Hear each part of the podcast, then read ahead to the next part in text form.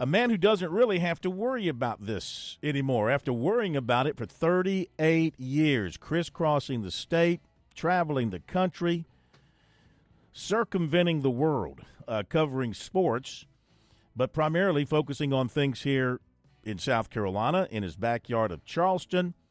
He stunned us. He stunned us like Eli Gold getting stunned, or like Nick Saban stunned us by announcing this week he is stepping down, leaving, departing as the uh, sports columnist for the Charleston Post and Courier. Ladies and gentlemen, royalty in the media of South Carolina, we welcome Gene Sapakoff to Sports Talk with a heavy heart. Though you're not dead, that's the good thing. With a heavy heart, Gino, we welcome you. How are you? Thanks for that build-up, Phil. I'll, uh, the check is in the mail. Wow, that was pretty outstanding, and especially coming from you, who I hope respect for for so many years. I mean, I think that it's interesting. I think I've told a lot of people this. Only you and Pete Iacobelli and me really like devote splitting our time between Clemson and South Carolina, and it's kind of a unique little fraternity that we've had for a long time there. And uh, what a blast it's been! Absolutely, man. We admire you for what you've done and the way you write and the stories you tell, and never backing up you know, I hope that uh, young journalists learn from people like you. You don't back up, you take a step forward. So, why now for you? I mean, to me, you're still a young guy. You still got a lot of uh, lot of vinegar in you to to spit out there. Uh, why the decision to leave your job with the Post and Courier after 38 years now? Yeah, you know, uh, Phil, I've been thinking about this for a while, maybe even since like October, seriously, and oh, you know, wasn't sure if I was going to maybe go uh, another football season or even a little longer. But I just think this is the right time, and uh, I think it's good for the Post and Courier too to have like some fresh voices. I th- I think we have an excellent staff with David Cloninger, Jeff Blau, our great uh, jo- John Blau covering Clemson, and our great sports editor Jeff Hartsell there, plus Andrew Miller and David Shelton. But um, I, I just think um, also for me, I, I still want to explore some other things. I have a few options out there. Uh, I also want to do uh, more service projects. I spent the entire month of January in Israel doing a service project. And while I was just walking around over there thinking, well, there's nothing quite like spending a month in Israel, I would like to spend more time doing some service projects that maybe a nine to five job wouldn't necessarily allow. Yeah. I read your stuff that you wrote from Israel. You were kind of uh, helping to help the fighters. You were there helping with the supply people and doing whatever you could. And you talked about the missiles going overhead and the planes flying overhead, an unbelievable experience that you can only imagine what it's like by being there and seeing it all. And so, was that kind of the final straw for you in your in, in your thinking at that time after going through that and experiencing that? Was that sort of what pushed you over the edge? Uh, maybe I don't know. I haven't really, you know, exactly processed at all. It was a factor in just making me think I want to do more uh, service project type things um, in Low Country, in South Carolina, maybe Georgia, North Carolina, things like that. Just really look around and, and maybe some stuff abroad if if I can afford it. Yeah. Um, but yeah, I mean, there there were a lot of things that came together, and I'll tell you, just a perfect symmetry for me, Phil. A real quick story of a column I had in the Post and Courier, and that's on our website, mm-hmm. is uh, I'm in Israel, and I would only get the news on the weekend because on IDF bases we really didn't get a lot of internet. weren't supposed to be texting and tweeting for good reasons.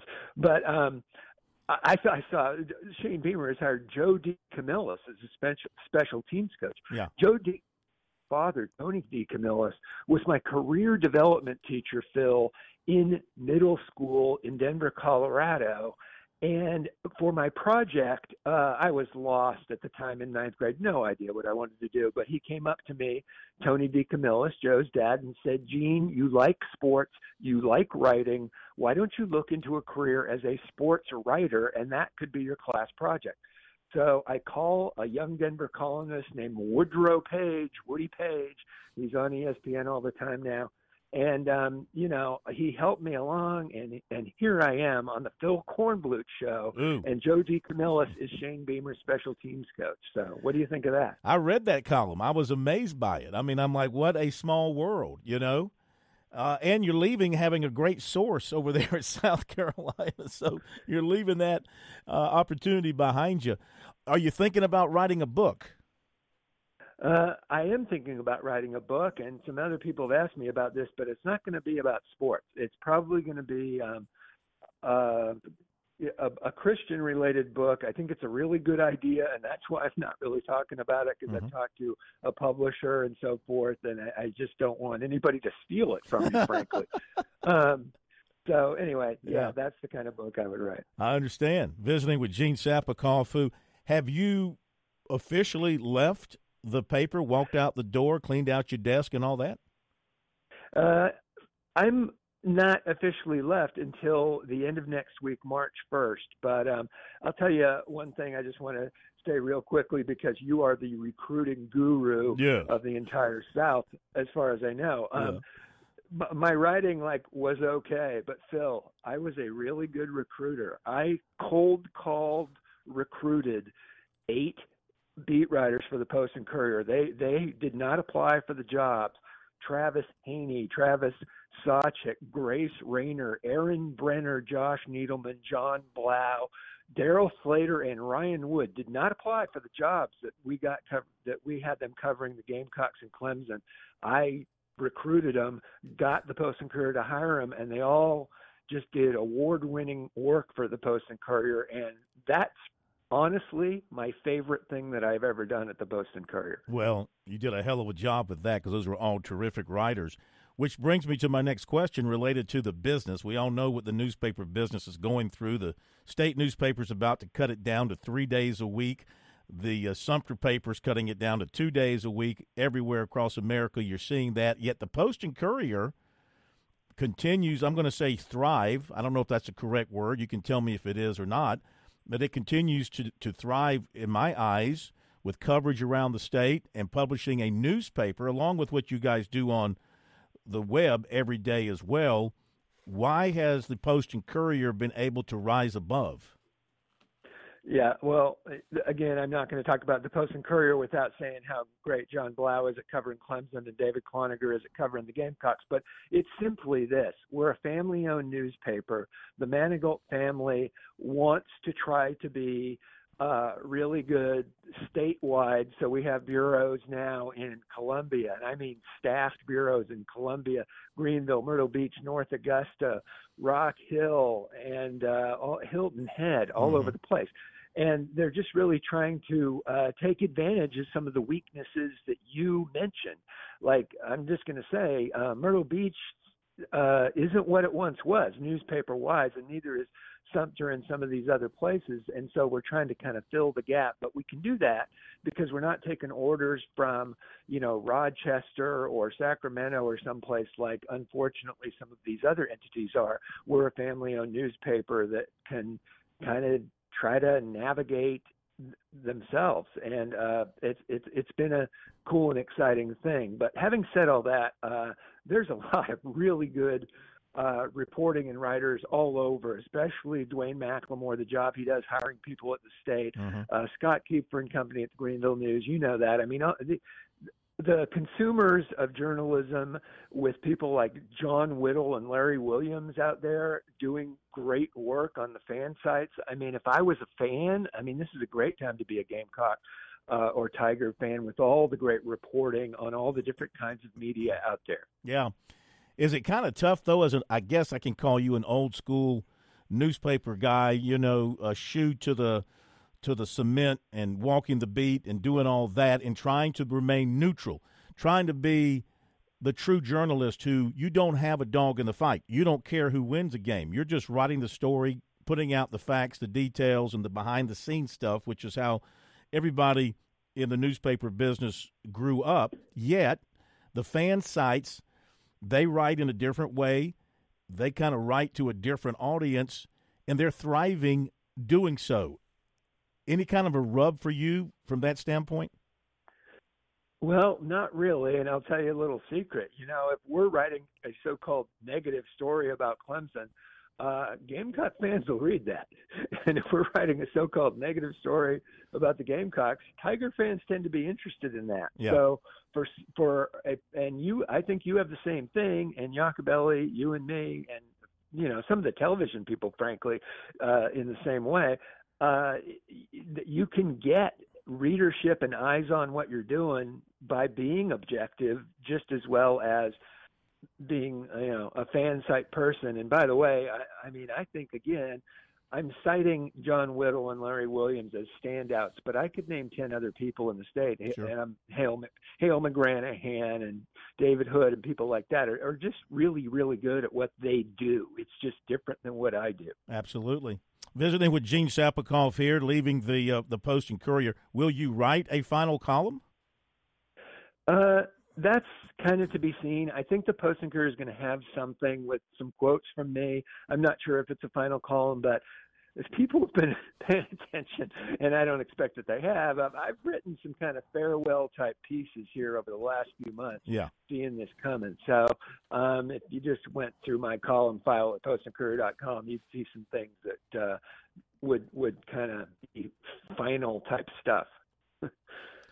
So when you reflect on 38 years, and that's a hard thing to do here in a short a, a period of time, but I know as you're interviewed by people, you're going to be asked this question, and that is, you know, like a favorite memory, because uh, I mean, you've been around all the top people in sports in this state, uh, from John McKissick down there to Danny Ford to Dabo to Beamer to, to Spurrier, et cetera, and then the basketballs and the baseballers and everybody. I'm not going to sit here and throw out the entire list to you. And and not going to try to throw out all the different events that you've covered, hundreds, uh, hundreds, if not thousands, of course. But with all that being said, you know, does one individual stand out to you from the standpoint of just your enjoyment in covering that person, or the story you wrote, or the stories you wrote? Any one stand out to you?